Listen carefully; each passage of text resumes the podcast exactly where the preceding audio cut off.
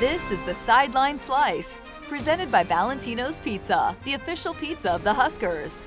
Here's your host, Jessica Coody, and Huskers Radio Network analyst, Jeremiah Sirles. And we welcome you back into another edition of the Sideline Slice. I'm Jessica Coody with Jeremiah Sirles and the Huskers in the win column. It was a squeaker at halftime, but pulling out in the end 38 to 17 over North Dakota. Hey, Sirles, you can never complain about a W, right? No, you you take the wins when you can get them. I mean, that's that's just what you need to do because they're hard. Winning is hard. It's not an easy thing to do, which as Husker fans we have realized over the past decade that it's a tough thing to do. So, I'm never going to complain about a win. The greatest thing about a win is it makes corrections so much easier in the film room. When you're not looking at a correction going, man, that one play might have been the difference between a win and a loss, right? Or that one mistake or that one turnover or whatever it might be, you can carry a lot of guilt and a lot of pressure on yourself as a player when it's like, man, that might have been why we lost. But when you win, it's a lot easier to get in the film room and make corrections and be like, hey, we won, but this has to get fixed if we want to continue to win.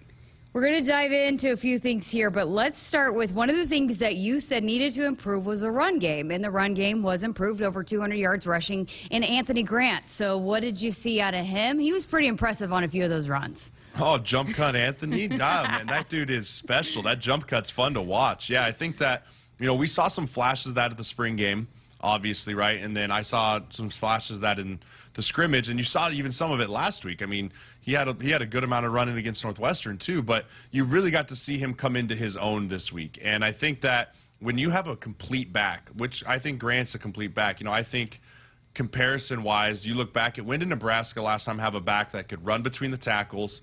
He could bounce it outside, and he still had the home run threat hit of speed. I think back to almost Devine Ozigbo, right, who was playing in the NFL you know, I think we've had a combination of those guys, right? We've had a scat back, and then we've had a power back, and then we've had kind of a, a, a really fast back, but we haven't had a combination complete back since Ozigbo. And I think that Grant brings that to the table for us. And anytime you can have a running back like that, that really is going to elevate your offense to have a chance at being a dominant run football game because you know he's one guy of making one guy miss and being able to take the take the to the distance and put six on the board. Yeah, I mean, and, and when you're a team that right now that's preparing for Nebraska, and you saw the first week they threw it all over the place. Last week they ran it. I mean, what does that do for an offense that probably wants to throw the ball quite a bit to have a running back that you can call on in that kind of situation? You know, I really for me, I hope that it goes more along the lines of we switch it more to a run a run first offense, and that's the O lineman in me, right? The run the damn ball guy. but you know, when you have a back like that, you want to get him in a rhythm early in a game. And so if you can say, hey, we want to get Anthony Grant in a rhythm early. We want to get him confidence early in the football game so that he can grow, right? You saw him grow in strength as the game went on. And that's really when you know you have a special back. When you see him in the fourth quarter, he's delivering the blows to the linebackers. He's delivering the blows to the safeties. And they're chasing him down, and he grows stronger as the game goes on. Well, you got to get him started early. And so I think that'll give Whipple confidence in the offensive staff, like, hey, let's start the game with some more runs possibly so we can get this back going, and then we can sprinkle in the pass. Versus if you come out slinging the rock all over and then Grant gets kind of a slow start, he might not be even hitting stride until late third, fourth quarter when you want him hitting stride as quickly as possible. So I think this can give some confidence to the run game for Coach Coach Whipple and the and staff there, and I hope that it gives some confidence to the offensive line too, because you you have a horse back there, you want to block well for him because you know that that one block that you make could be the difference between a negative play or six points. And you and I have been high on the freshman Ajay Allen from the first time we saw him in practice. I think it's safe to say that guy is not going to redshirt this year. I wouldn't assume so. You know, I think that that's a guy that you you have certain people that you're like, you know, maybe we'll redshirt, but there's some guys you're just like, he's too talented. He's going to help us win. And when you need to win, and you're in a season where winning is at a premium right now for Coach Frost staff and this this entire state really, you need every contributor you can on the field. It doesn't matter if he's 18, doesn't matter if he's 22 or anywhere in between. If he can contribute in a big way and help win and put points on the board, you're going to see him on the field on Saturdays. Okay, so let's dive into you know some of the issues because at halftime, Scott Frost, when I interviewed him, he said he was very uh, unhappy with the offense, disappointed in the offense in the first half, but they couldn't really get the ball. And you had talked about this going into the Northwestern game about those short passes and, um, you know, kind of keeping the uh, the Nebraska offense off the field. So, what did you see in that regard, and what North Dakota was doing, and how can that be combated? Yeah, you know, we can look back all the way, Jessica, to Purdue last year. I think Purdue last year is a team that I I remember watching that game, going, man, this is kind of a blueprint of how to get after this Husker defense a little bit, which is the quick passing game. You know, we talk about the pass rushers that we have, and Chin's talked about it in his press conference last week. Like, you have to earn the right to rush the passer on first and second down. Well, teams are just going to take that away from you when they're just going to dink and dunk you for three yards, four yards, seven yards, and all of a sudden it's you're kind of skipping some third downs. Or if you're in third down, it's in third and two and third and three and manageable. And you know, there's a couple reasons that are behind that, and uh, again, I'm just kind of speculating from former experience here. When you're getting short passes thrown at you as a defense, there's a couple ways to combat that. Number one, DBs, you got to play tighter. Linebackers, you got to play tighter on, on these guys out front. You got to press them, you got to get in their face a little bit, and you got to play tighter coverage, right? If it's a first and 10, you got to be up in their face so that they can't complete an easy five yard slant and live in second and five, right? Get up there and challenge them at the line. The other piece of it is if you know they're a quick passing game, sometimes as a coordinator, and I think Chins can get frustrated because he's not getting home with the pass rushers just because the ball's out so quick that you start dialing up some pressure. And when you dial up pressure and you're sending five or you're sending six even, you have to play zone coverage on the back end. When you play zone coverage, you're obviously just going to be a little more a little more soft in coverage because you have one less guy back there covering. And that can open up some holes in the zone for the, the quick hook curls or the quick slants or the quick um, seam routes over the middle. You know, so it's just something that this Husker defense is going to have to get figured out because, like anything, there's good coaches in this league. There's good coaches in all around college football. And it's like the NFL, it's a copycat league. Until you show that you can stop something, you're going to continually get tested at it.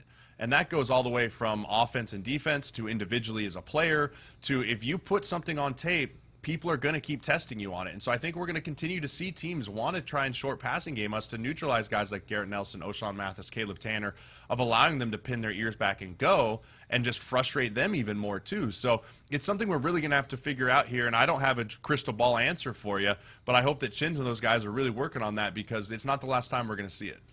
And then obviously there's some concerns with the missed tackling. We heard the players talk about it. We heard Coach Frost talk about it. Going to do some more one-on-ones this week in practice, but when when that's an issue with some players, how do you fix that? How is that fixed quickly?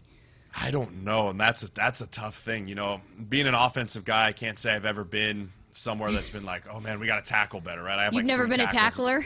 I've had like three tackles my entire career, and one of them I dislocated my shoulder. So I'm not exactly the person to talk to about how to form tackle someone, you know. But I, I have been on teams that have struggled to tackle, and you know, there's really there's really no quick fix to it, and I think that you're seeing it and. Nebraska is not the only team this is plagued by. I watched a lot of college football this weekend. You know, there was missed tackles all over the place. This can go all the way back to just the lack of time and the lack of tackling in fall camp. And I mean, you don't want to tackle in fall camp because you don't want to get guys injured. But then when the real bullets start flying, it's almost impossible to just assume that people are going to be able just to go out there and just tackle it a million miles an hour, right, at full speed. So you want to see growth in that. And I think that the the hardest part for uh, Husker Nation and you and I even was I didn't see a ton of growth from Northwestern – to North Dakota in the missed tackling phase, right? I kind of gave some grace against Northwestern. You know, I was like, okay, it's week zero. We're getting ourselves into it.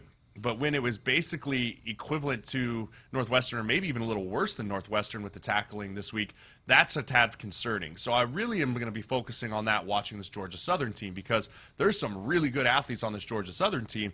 So this guy's really got to wrap up you can't have missed tackles. When you have a guy wrapped up in the backfield for a TFL, you can't miss that tackle. But it also comes down to all other 10 guys rallying to the football. You know, there was times that I thought saw guys rallying to the football really well for gang tackling.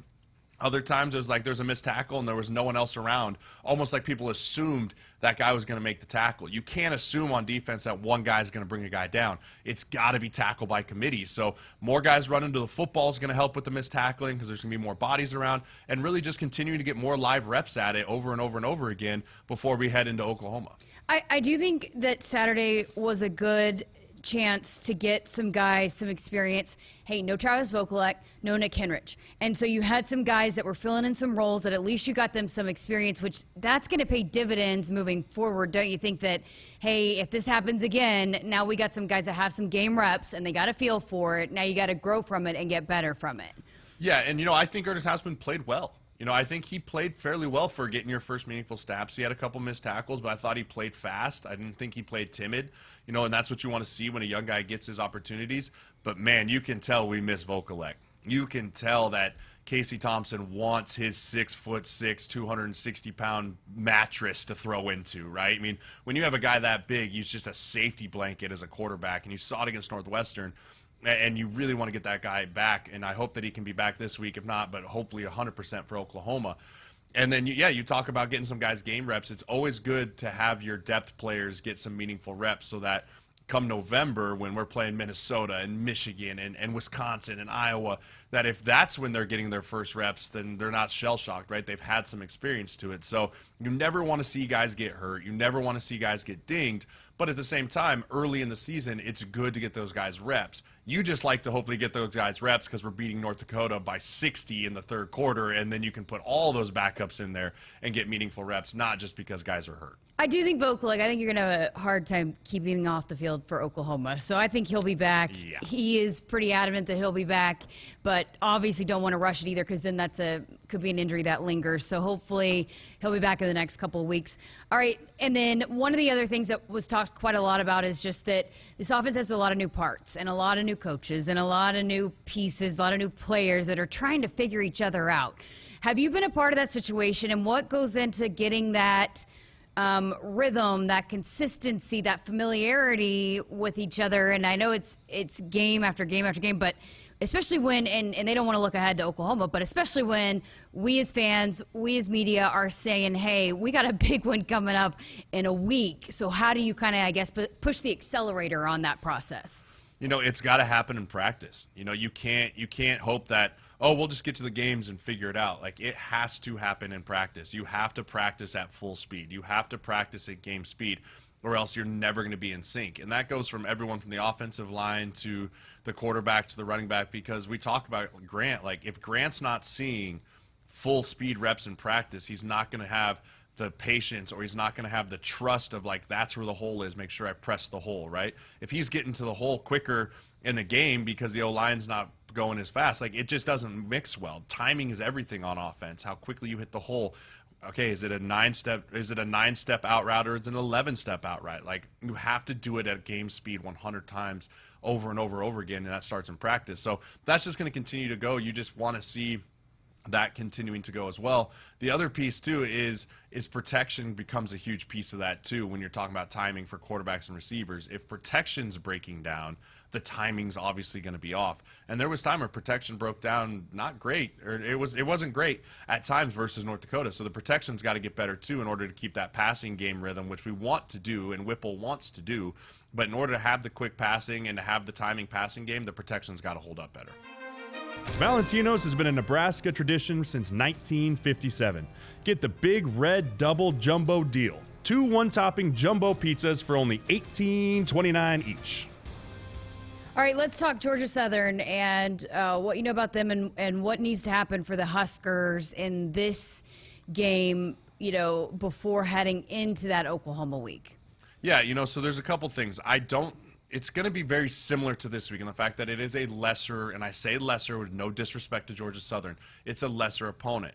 Now, I will say this there is way, way, way better athletes on this Georgia Southern team than we saw last week against North Dakota.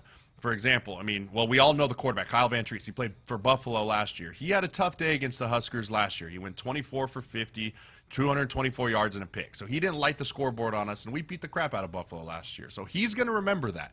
He doesn't. He, he don't. People don't forget. You know. But then you also talk about they have a really good receiver in Amari Jones, who is an NFL prospect, right? So this is going to be kind of the first NFL prospect on the on the uh, edges that our DBs are going to see, right? So Tommy Hill, Quinton Newsome, all those guys like, hey, go make your medal and don't let this guy have a bunch of catches, right? Shut him down. Make someone else beat you on the edge versus allowing this guy to go out there and have a field day. And so those are kind of the two guys on offense. On defense, you know, this is just going to be a team that's going to be really athletic and run the ball. This is a team that I'd like to see us be able to get after and running the football with. You know, I think if we can get after them and Grant, like I talked about earlier, in a rhythm, then we can keep that offense off the field and we can really just kind of control the clock and control this game. You know, that's that's what I want to see. You know, last week we won by 21, yes. But Jessica, I don't know if you'll agree with me, but I don't feel like we had control of that game until the fourth quarter and you have to have control of these football games for four quarters right you have to control the tempo you have to control the pace control the momentum because that's what you should do against opponents like this and it's important for you to learn as a team how to control a football game so that when you're getting and you're playing against the, the higher michigans and you're playing against the illinois the indianas whoever in the big ten that it's not new right you have to understand how to control a football game especially when you have a lead and so I'd like to see Nebraska come out and control this football game for 60 minutes, right? And it, that doesn't mean that you have to lead for 60 minutes, but even if you fall behind 7 to 10 or whatever it is, you still feel like you're in control. Right. So that's right. what I really want to see from this from this Nebraska team against Georgia Southern is just a control factor. Yeah, and I, I think too, and for this team too, and it seemed like that kind of was uh, a little bit uh, for um, some of these players. Hey, did we come out and play exactly how we wanted to play? No. But you, you take the win, you take the positives from it, and you can't get hung up on Northwestern. You can't get hung up on North Dakota. You got to just keep moving forward and keep putting those positives together to keep growing as a football team. And I think we as fans too, hey, close the chapter. Those two games are in the rearview mirror, and I, I know we like to talk about it, but let's see how they make improvements this week because that's what you got to do. You just got to keep improving. Absolutely, and I'll tell you this: this is a confident Georgia Southern football team that's come in here. They just won fifty-nine to seven last week. Granted, it was against Morgan State of this deaf and blind, but you know, I think that this is not going to be a team that's going to come in here intimidated. You know, I think they're going to watch the tape from last week and be like, okay, North Dakota came in there and challenged these guys on their home turf. We can do the same. It's going to be up to the Huskers to say, no, that's not how this works, right? This is our house. This is our field. We defend our home. We come in, we control, we beat you right? That's what it has to be. You can't let a team like this hang around like we did with North Dakota. We have to go from the rip and go and just control this game from 60 minutes from start to finish and not give them a chance to breathe. All right, quickly, players to watch. You know, I'm gonna I'm gonna go with um, our two tackles. Uh, I think that last week uh, Teddy Prochazka and Bryce Benhart struggled at times. I'd like to see how they bounce back. You know, I'd like to see how they bounce back, not just in protection, but in the run game and see how they kind of get out there and like to see their physicality more on displays. Both those guys are mon- mountain of humans. I mean, they're bigger than I am, right? I stand next to those two guys and I feel like shrimp. You do. You look tiny. So, I do. They, they they tower over me. And so when like, have you ever been told you look tiny? Right. And so I want to see them use that physicality, use that big body, get out there and throw some dudes around. Right. I'm I'm watching. All I do is watch the offensive line. That's what I do, and I want to see those two guys That's a really shocker. get after people. I'm Really get after people. Right. I'm yeah, shocked. so- shocker there. um, and then on the defensive side of the ball. You know, I, I really want to see Nash Hutmacher continue to grow off of what I thought was a pretty solid performance. You know, he had some good disruptive stuff in the middle, the nose tackle. I want to see him really continue to disrupt and him to grow more confidence. As a young player, after losing Daniels last year um, and not having him in there, you know, that's a big spot to fill with how well he played. And I thought he took strides from Northwestern to this week continue to watch him take strides and continue to get better because if we can have a nose guard that can eat up the guard in the center and keep those linebackers free to go make some tackles, that's going to pay huge dividends for this offense moving forward. My biggest takeaway from this podcast is that you are not a good tackler or expert Oh, tackler. I'm a horrible tackler. I tackled one guy against Northwestern, and I dislocated my shoulder. In the NFL, I tackled one because Nate Peterman threw a, his 70th pick of the year, and I tackled a guy from Chicago, and I ended up getting staph on my arm from a turf burn. So no, I am not a good tackler. Oh, Okay, that's awesome. All right, well, we'll let you get out of here, and uh, we'll do it again next week, going into a massive week, uh, going into Oklahoma. So appreciate it. For Jeremiah Sirles, I'm Jessica Coody. This is the Sideline Slice presented by Valentino's Pizza, the official pizza of the Huskers. Go Big Red. Family traditions mean great food. With treasured Italian family recipes passed down for generations, Valentino's has become Nebraska's classic Italian tradition for 65 years.